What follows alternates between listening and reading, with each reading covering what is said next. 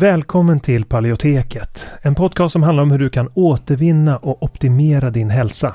Vi presenterar spännande forskning, praktiska verktyg och inspirerande berättelser som ska hjälpa dig att ta makten över din egen hälsa. Vi som gör podden heter Karl Hultén och Anna-Maria Norman. En bristande maghälsa kan ge symptom i helt andra delar av kroppen. Det är något som många tyvärr inte känner till trots att mer än en miljon svenskar har IBS idag. Alltså problem med magen.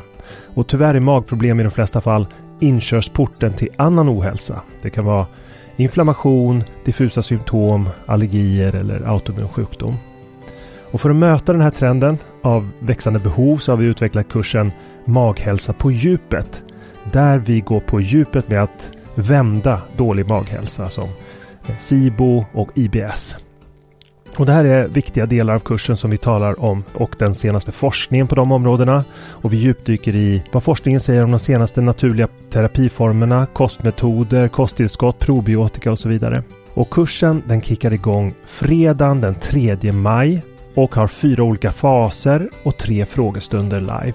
Och dessutom har vi olika resurser och guider att ladda ner från kursplattformen. Så du kommer få lära dig allt om hur du kan använda kosten som en väg till läkning. När, var och hur. Hur du kan använda olika kosttillskott och probiotika. Och om du redan är medlem i Hälsodetektiverna så får du som vanligt en rabatt på allt vi gör. Så även den här kursen. Och den här kursen tror vi är en perfekt väg för dig mot en bättre maghälsa där du inte bara får lära dig ett metodiskt tillvägagångssätt för att minska dina symptom utan också förstå de underliggande orsakerna. För att läsa mer om kursen och anmäla dig till den går in på paleoteket.se och klickar på utbildning. Eller klickar dig vidare från länkarna i podcastbeskrivningen. Så varmt välkommen till Maghälsa på djupet. Vi ses där när kursen startar den 3 maj. Innan vi kör igång med dagens tema vill jag påminna om att den här podcasten har ett utbildande syfte och inte utgör medicinsk rådgivning. Nu kör vi!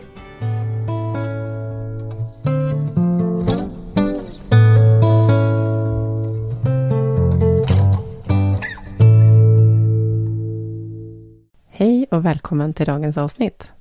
Hej! Vi ska prata om SIBO. Mm. Men först ska vi prata om att vi är sjuka. Ja, det är inte lätt alltså. Du är mest sjuk, jag är nästan frisk. Ja, nej jag har väl eh, slagit rekord i dåligt omdöme när det gäller eh, förkylningshantering tror jag. Mhm. För barnen, ja, det är väl den perioden i och för sig. Mm, ja, men dottern fick 39 graders feber. Och jag fick nog lite tänkt det här är lugnt. Jag använder eh, vinterbadet som, eh, som, som kur mot det. Och sen slog det till och jag var helt däckad. Det var, jag var ju... Ja, det var som att gjutit bly i kroppen på mig, för kändes det. Mm. Du vill att vinterbadet ska vara lösningen på allt, för du älskar att vinterbada. Ja, jag har ju hittat, jag har säkert pratat om det mycket, men att jag har ju hittat den ultimata receptet. Så jag ändrar ingenting nu. Mm. Jag går dit och följer som ett, som, det är som en tvättmaskin. Liksom jag följer programmet precis. Mm. Så man kan ställa klockan efter när jag kommer in och ut. Och du är liksom som en helt ny människa varje gång du kommer därifrån. Ja, helt fantastiskt. Ja, Jag vill inte att det ska bli sommar på det viset. nej, precis. Det får gärna fortsätta vara, vara fyra grader i vattnet. Ja, vi har ju en hel föreläsning om vinterbada i Hälsodetektiverna. Men det är inte det Mm, vi ska prata nej. om idag ju. Eh, Men vi vill bara ursäkta lite de här rossliga rösterna. Men det vi ska fortsätta på är temat maghälsa. Mm. Avsnitt 91 så presenterade vi sex steg till bättre maghälsa. Som en checklista som jag tycker att man kan lyssna på om man inte har lyssnat på det. Sen i avsnitt 92 så pratade vi om tarmflora och SIBO. Och att SIBO då är en rubbning av mikrobiomet i tunntarmen. Eh, och på vilket sätt det kan leda till sjukdom. Vi gick igenom olika typer av hälsoproblem. Så det kan vara hjärta, hormoner, eh, reumatologiska besvär, värk och så. Så kan att det finns en koppling Ja. till då överväxt av bakterier i tunntarmen. Sen har vi haft frågestunder kring eh, de här olika avsnitten i vårt medlemskap Hälsodetektiverna. Så att man har sagt, vi har sagt till medlemmarna lyssna på avsnittet och sen har vi frågestund. Och det har varit jättekul. Mm. För då har det ju varit väldigt insatta frågor, också lite mer nischat. Vi har haft allmänna frågestunder tidigare, men det här konceptet tycker jag ändå funkar väldigt bra. Ja, det verkligen. Eh, och de finns ju inspelade också om man blir medlem senare i Hälsodetektiverna. Eh, men hälsodetektiverna blir ju lite som ett smakprov på det här maghälsa-temat. För nu har vi bestämt oss för att göra en eh, kurs också. Fördjupningskurs. En fördjupningskurs. Mm. Just kring hanteringen av SIBO och IBS. Och den här kursen heter Maghälsa på djupet. Och kursstarten är 24 april. Och man kan vara med oavsett om man är medlem eller inte. Är man medlem i hälsodetektiven får man såklart en rabatt. Så gå in på paleoteket.se och läs mer om kursen. Mm. Um, och så ska vi kanske berätta lite mer om den på slutet. Men nu ska vi gå in på det här avsnittstemat. Så min fråga till dig är, vad säger forskningen om vilka bakterier som orsakar SIBO? Ja, eh, jo, alltså, eh, SIBO, alltså Överväxt av bakterier i tunntarmen, eh, det har ju till stor del varit okänt för oss fram till, fram till idag. Och anledningen är att vi inte haft mätmetoderna riktigt. För att eh, det har funnits odling, eh, väldigt mycket egentligen. Odling, utandningstest och avföringsprover har varit populära. Och då säger förstås något, men de kan ju inte berätta om vad SIBO är i detalj, utan de kan ju bara en, en ytlig eller i bästa fall en sekundär bild. Och nyligen publicerades en studie då som för första gången visar exakt vad, vad SIBO består av. Och jag tänkte att det kunde vara intressant. Alltså vilka typer av bakterier och vilka förhållanden. Eh, och till och med samband mellan specifika symptom över förekomst av vissa kategorier av bakterier kunde man se då vid SIBO. Och mm. nyckeln, eh, nyckeln då till svaret var såklart som vanligt eh, modern teknik, RNA-sekvensering kombinerat med eh, ny provtagningsteknik specifikt för tunntarmen. Så det är den studien vi ska mm. sätta tänderna i och kolla lite Men vad den säger. Varför är det viktigt att vi lär oss mer om just tunntarmen? Jo, eh, det har ju tidigare varit, det pratas ju otroligt mycket om, tunn, om, om tarmflora, om mikrobiomet och om dysbios. Alltså, jag tror att alla som är intresserade av hälsa vet vad, att dysbios, eh, att det har pratats om det ganska länge. Obalans i tarmfloran. Ja, och då har, vad många inte känner till då, att det, det, det vad, vad som syftas med eh, dysbios är väldigt Intresset borde vara väldigt olika beroende på vilken typ av dysbios man faktiskt pratar om. För det har varit populärt inom forskningen och inom funktionsmedicinen, inom alternativmedicinen och så vidare att kolla på tjocktarmens flora. Och eh, ja, det, det, är ju liksom intressant men den floran skiljer sig drastiskt från vad som händer i tunntarmen. Det är inte så att dysbios i tunntarmen kan upptäckas med hjälp av avföringsprover alltså. Mm. Och det är, det är tunntarmens, det som händer i tunntarmen som är intressant för oss. För att den har, som vi kanske har nämnt, 100 gånger större yta än, eh, än tjocktarmen. Den har ett tunt eh, genomsläppligt cellager, alltså en tunn slemhinna. Där alltså bakterierna som finns där kan interagera på ett helt annat sätt med immunförsvaret. Mycket, mycket närmare immunförsvaret. Mycket starkare interaktioner. Och eh, dessutom så finns immunförsvarets övervakningsceller där. Eh, dendritiska celler och eh, Peyerska plack där immuncellerna samlas för att avgöra hur kroppen ska liksom svara på, på främmande bakterier och hur, hur inflammationsläget regleras i kroppen. Så. Mm. Spännande. Um, men det, den här studien som vi ska prata om idag då, jag tänkte att vi ska komma in på den nu. Eh, den är från 2020 från ett universitet i Kalifornien.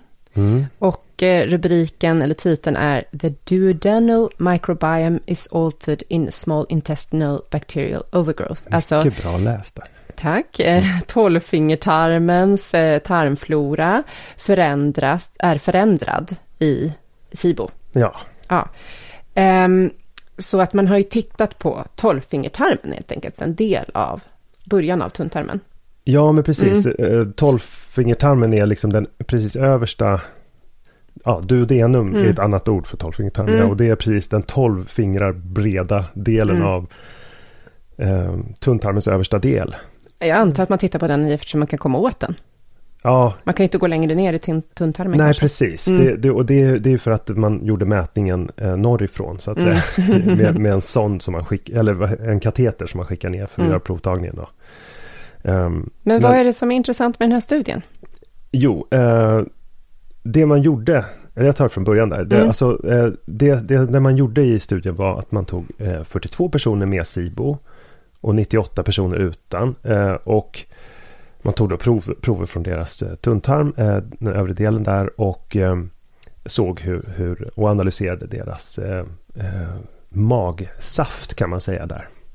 Eh, och man använder en teknik för det som, som heter eh, 16sRNA-sekvensering som gör det möjligt att identifiera och kvantifiera bakteriearter då efter provtagning. Och ehm, man uh, använder för det ändamålet bioinformatiska verktyg. Man använder datorer för att analysera de här genetiska sekvenserna som man får fram.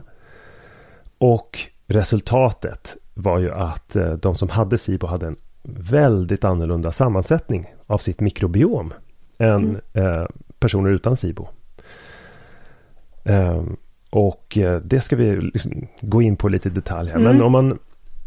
Det, det, första man såg, det var att något som kallas för alfadiversitet eh, var förändrad. Eh, och alfadiversitet är ett mått på eh, biodiversitet eller antalet arter inom ett speciellt område eller ett habitat. Då. Så man ser de här 25, centimeter, de här 25 centimetrarna tunntarm som ett habitat. Då är alfadiversiteten där ett mått på hur många, eh, hur bredden i antalet arter av eh, bakterier eh, och svampar exempelvis som, som lever där. Och en hög, eh, en hög diversitet skulle kunna indikera då eh, eh, en större mångfald och blir då en viktig faktor för att behålla tarmhälsan. Mm. Det är kopplat till en bättre tarmhälsa. Högre diversitet är ofta kopplat till bättre hälsa. Lägre... Då kan inte vissa sjukdomsframkallande bakterier ta över kanske? Nej, precis. Om det, är det är mer som en indikator. Mm. Det här mm. är på väldigt hög höjd, mm. så att säga. Mm. Men att man vet att lägre alfadiversitet är, det är mm. kopplat till vissa sjukdomar som... Och det kunde man också... Förlåt.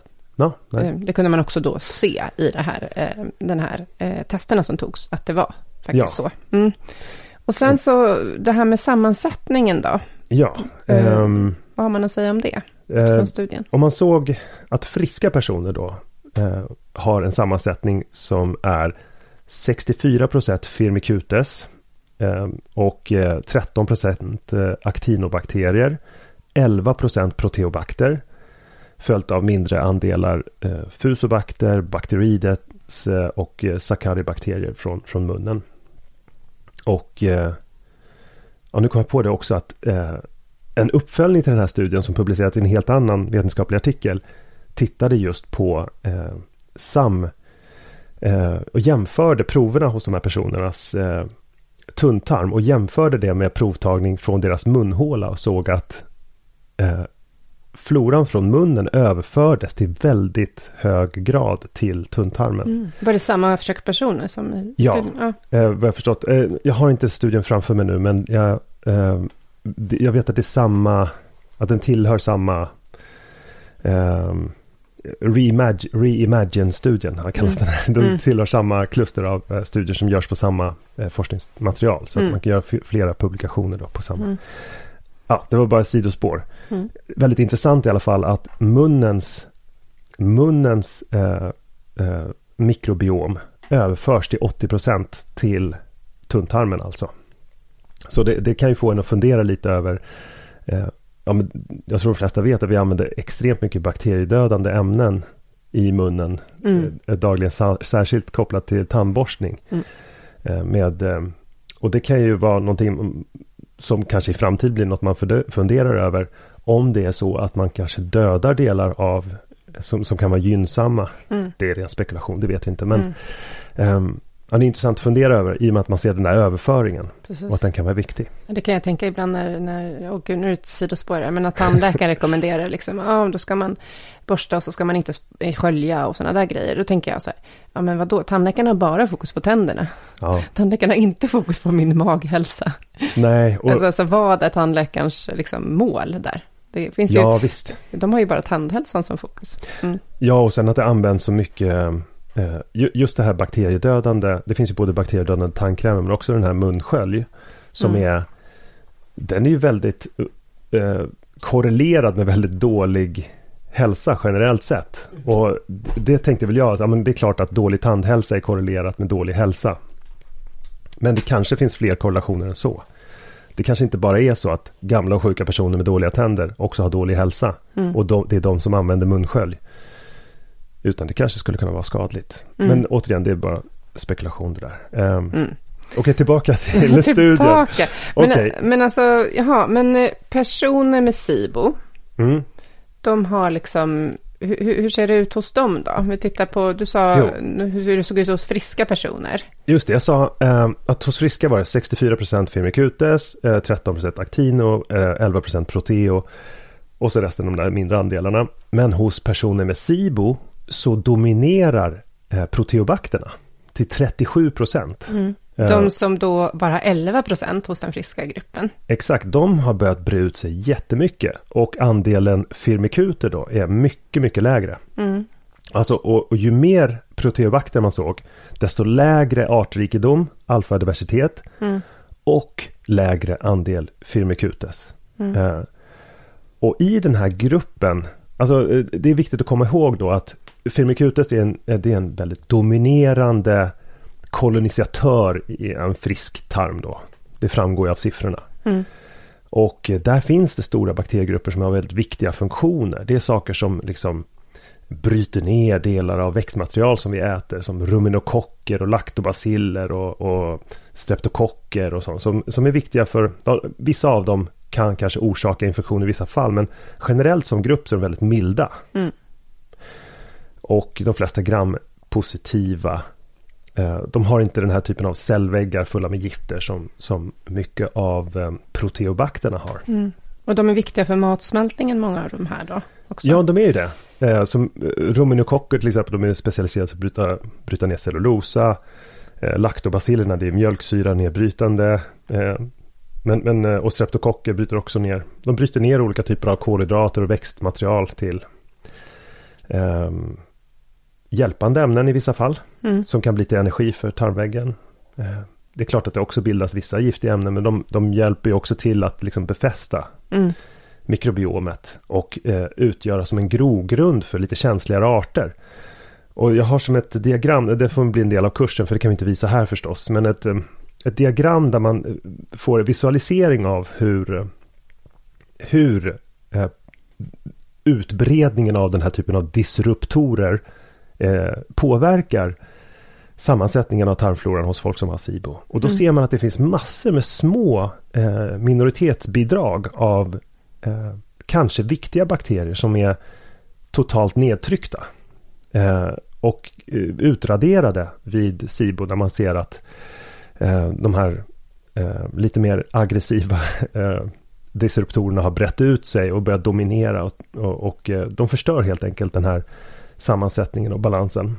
Det betyder alltså att eh, sjukdomen sitter i sammansättningen och i balansen, inte i exakt vad som finns där. För att personer som är fullt friska har precis samma bakterier, bara Mm. helt andra eh, förhållanden. I de Just flesta det. fall. Precis. Så vad, de, de som har SIBO, de har mycket proteobakter. Ja, eh, proteobakter. Vad, eh, vad kännetecknar de då? Eller? Eh, Man kan säga att de är ja, en ganska bred grupp. De ska finnas i tarmen. De finns ofta eh, i högre andel i, i, eh, i tjocktarmen. Mm. Alltså det är avföringsbakterier som när man hittar då proteobakter i olika sammanhang så brukar det vara tecken på kontaminering av mat till exempel. Mm. Men att där ingår ju saker som Klebsiella, enterobakterna som inkluderar E. coli och eh, eh, salmonella exempelvis. Eh, sen finns där också eh, Aeromonas. Och det är intressant för det är, som en, det är en mild patogen. Den kan orsaka hudinfektioner, blodförgiftning, öroninflammation och så vidare. Och den här hittar man inte så ofta hos friska personer utan den, den, är då, den har bara bl- blommat ut där som en ja, Aeromonas då. Mm. Ehm, och proteobakterierna är, det, är en stor grupp bakterier som eh, har många sjukdomsframkallande eh, bakterier. Ehm, och eh, det har man redan vetat att de här har varit en del av i inflammatorisk tarmsjukdom och IBS och ett par andra tillstånd och så. Men där ingår inte bara de som jag nyss nämnde utan också helicobacter glömde jag säga. Mm. Som också kan orsaka magsår och eh, eh, tarmcancer och, och så vidare. Mm. Och sen Klebsiella eh, naturligtvis, det är också en av de här proteobakterna.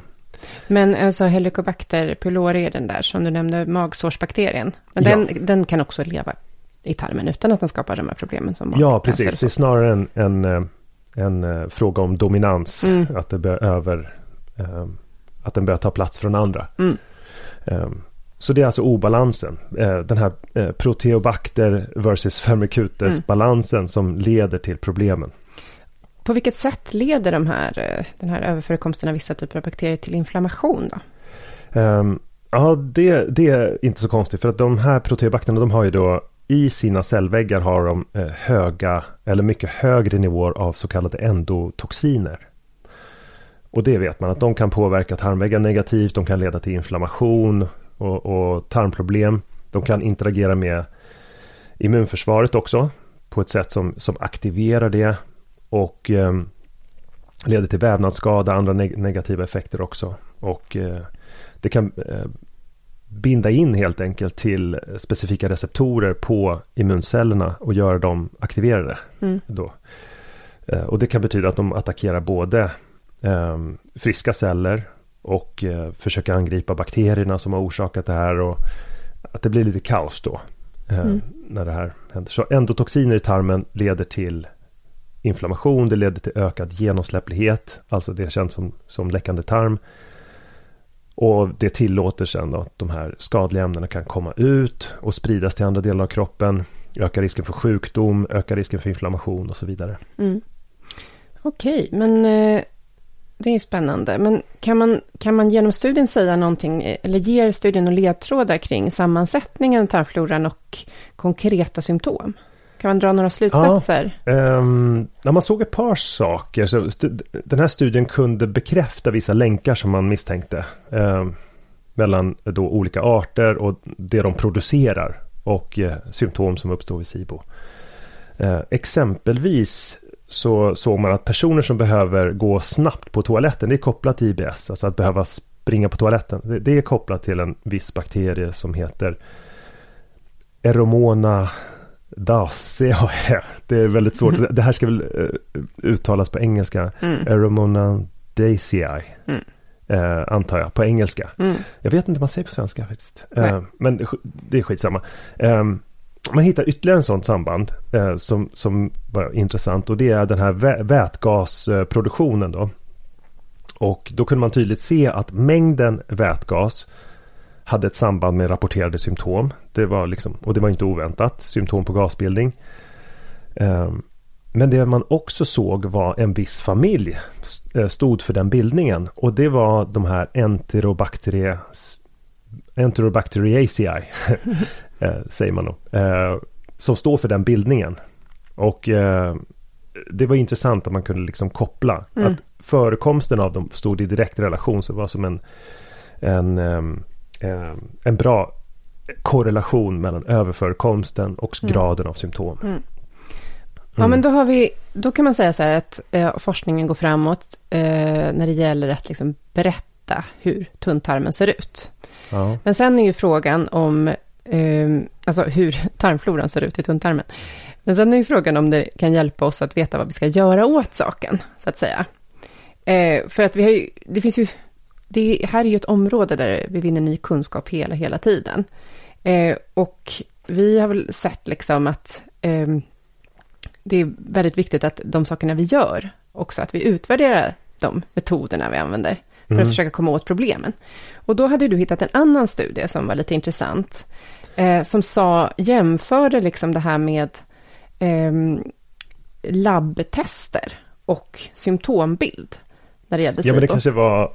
Men man kunde i alla fall se ett, ett exempel på att kanske att inte alltid börja, inte för, kanske för alla individer alltid börja med eh, maximalt antal tester. Mm. Utan att kanske börja i en i och med att det här är, ja men vi vet att IBS eh, drabbar eh, en, en, mellan en och en och en halv miljon svenskar. Att mag, mag-tarmproblem drabbar 10 till 20 procent. Mm. Det är ju jättemånga människor. Alla kan inte hålla på och ta ett SIBO-test mm. Utan det, det kanske påminner lite om vilken ordning man ska göra saker. Och att det finns effektiva insatser som man kan göra då. Eh, vad, vad den här eh, studien visade var väl att eh, ja, man, tog, man tog helt enkelt 29 patienter med IBS. De fick göra ett SIBO-test med laktolos och sen slumpades de då efter det till en av två grupper. Den ena fick en låg FODMAP-kost och den andra fick ett medel högt intag av FODMAPs då. Inte jättemycket för det skulle varit det ska ju etiskt vara okej okay också. Mm. Och efter en vecka visade det sig att eh, de som hade då fått låg FODMAP-kosten hade fått bättre resultat, förbättrade symptom. Det var väntat, det vet vi. Så borde vi också kanske prata mer om olika kostupplägg som kan funka bra för SIBO. Mm. Men att eh, det, det, är eh, ett av de eh, mest effektiva uppläggen. Ehm, och ehm, vad man däremot eh, då inte hade väntat sig. Det var, man hade ju velat att det på något sätt skulle SIBO-testen vara förutspående i vilka som skulle svara bra och vilka som inte skulle göra det. Alltså, eh, men det som varken mängden vätgas eller metangas eller, eller något sådant hade något som helst värde för att förutspå vilka som skulle svara på kosten. Mm. Utan det som förutspådde om de skulle dra nytta av en låg FODMAP-kost var symptomen. Om de hade... Alltså inte positivt eller negativt SIBO-test. Så att det visar väl någonstans att vi befinner oss... Eh, nu har vi liksom kommit framåt lite och förstår mer om exakt vad som finns i tunntarmen vid eh, SIBO och sådär. Men det är till och med så att person med, en person med symptom eh, som svarar negativt på ett SIBO-test. Vi, vi, har ganska begränsade verktyg att jobba med och det som eh, i många fall, inte i samtliga fall, men många fall är eh, effektivt är att göra en insats baserat på symptomen. Mm. Alltså till exempel göra en kostförändring. Ja.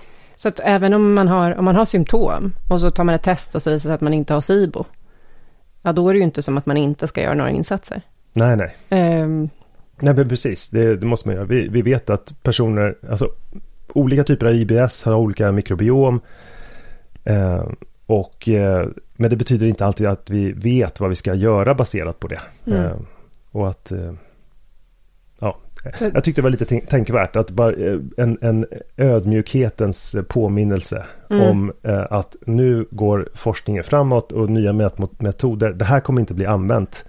Den här typen av mätmetoder kommer inte bli använt på många år. Men mm. förhoppningsvis i framtiden så kommer det bli möjligt att, att svälja en kapsel få en karta över mikrobiomet och insatsförslag baserat på det. Men mm. där är vi inte än. Nej. Men det finns andra strategier som är kost, kosttillskott, livsstil.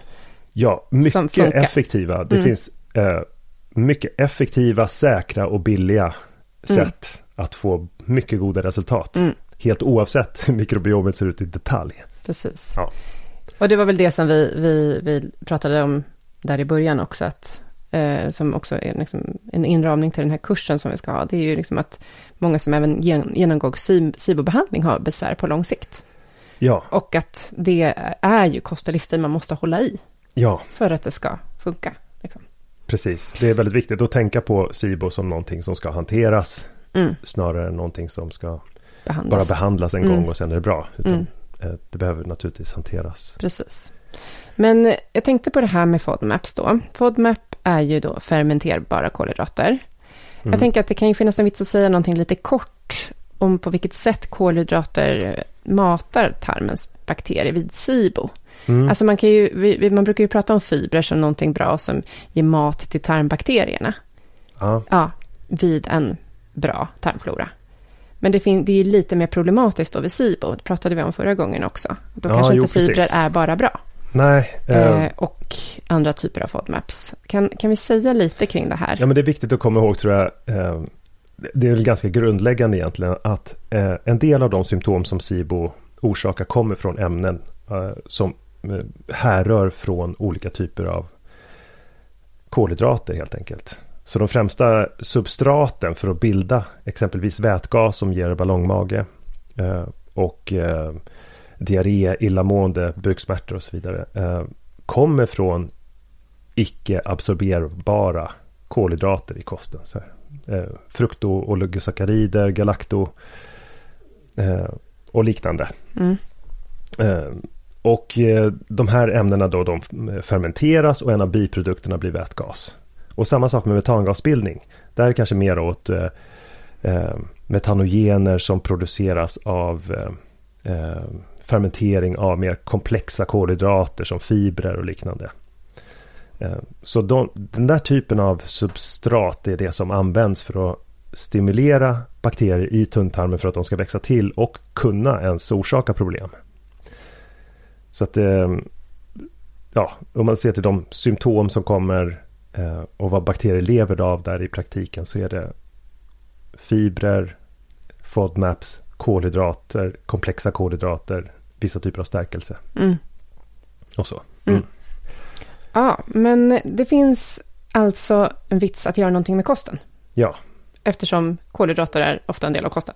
Ja. och då kan man individanpassa det. Ja, och det finns ju många mm. sätt. Det finns ju väldigt många mm. sätt att liksom utforma sådana program mm. baserat på preferenser och överkänsligheter. Mm.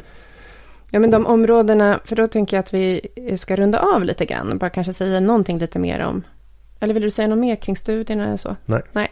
Nej, men bara säga lite mer kring den här kursen då, maghälsa på djupet. Där kommer vi gå igenom olika eh, koststrategier som man kan använda vid IBS och SIBO. Vi kommer prata om olika kosttillskott, bland annat probiotika, som ett av de viktigaste verktygen. Och där har det hänt så mycket senaste tiden. Så. Ja, mm. där har det hänt så mycket och där man också kan dra vissa praktiska slutsatser ja, utifrån viktiga. studierna. Ja. Mm. Hur man gör med probiotika. Exakt. Mm. Um, och sen är det då såklart livsstilsfaktorer som vi inte, har, inte ska förglömma. Um, så att uh, det här ska ju handla om vad man kan göra själv. Uh, innan man går vidare till någonting, någon typ av behandling eller någonting, så gör alla de här grejerna. Ja. Det är också någonting som man kan göra efter. Eller man kan också gå kursen om man redan har genomgått till exempel en SIBO-behandling. För där är det ju också, hur ska jag göra på lång sikt för att inte återfå symptomen? Ja, i och med att siffrorna ser ut som de gör, som vi nämnde tidigare, med, med väldigt, väldigt hög grad av återkomst inom till och med kort tid efter behandling. Mm. Precis. Så vi länkar till kursen i podcastbeskrivningen och den börjar den 24 april. Mm. Eh, men man kan ju också bli medlem i Hälsodetektiverna om man mm. vill ta del av våra frågestunder och ställa frågor och ha kontakt med oss. Ja, kom och mm. träffa oss där. Ja.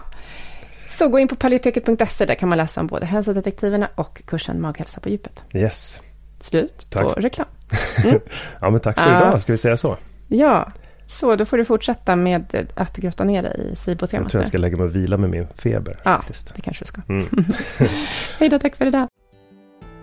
Tack så mycket för att du har lyssnat på det här avsnittet av Paleoteket.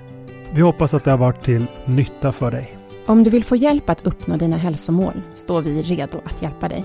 Vårt medlemskap Hälsodetektiverna är en gemenskap online där du träffar likasinnade, får hälsoinspiration hela året och kan ställa frågor direkt till oss på våra medlemsseminarier. Nu under våren startar också två onlinekurser. AIP Masterclass är kursen för dig som vill lära dig allt du behöver veta om kostupplägget AIP, autonom protokoll, samtidigt som du blir guidad genom en stegvis process med både läkningsfas, utvärdering och återintroduktioner. Sen har vi kursen Maghälsa på djupet som riktar sig till dig med IBS och misstänkt eller konstaterad SIBO. Vi fokuserar helt på vad du kan göra med kost, livsstil och strategiskt utvalda kosttillskott. För dig som föredrar att läsa finns också våra fyra böcker. Besök paleoteket.se för att veta mer och glöm inte att prenumerera på vårt nyhetsbrev. Du hittar länkar i beskrivningen till podcastavsnittet.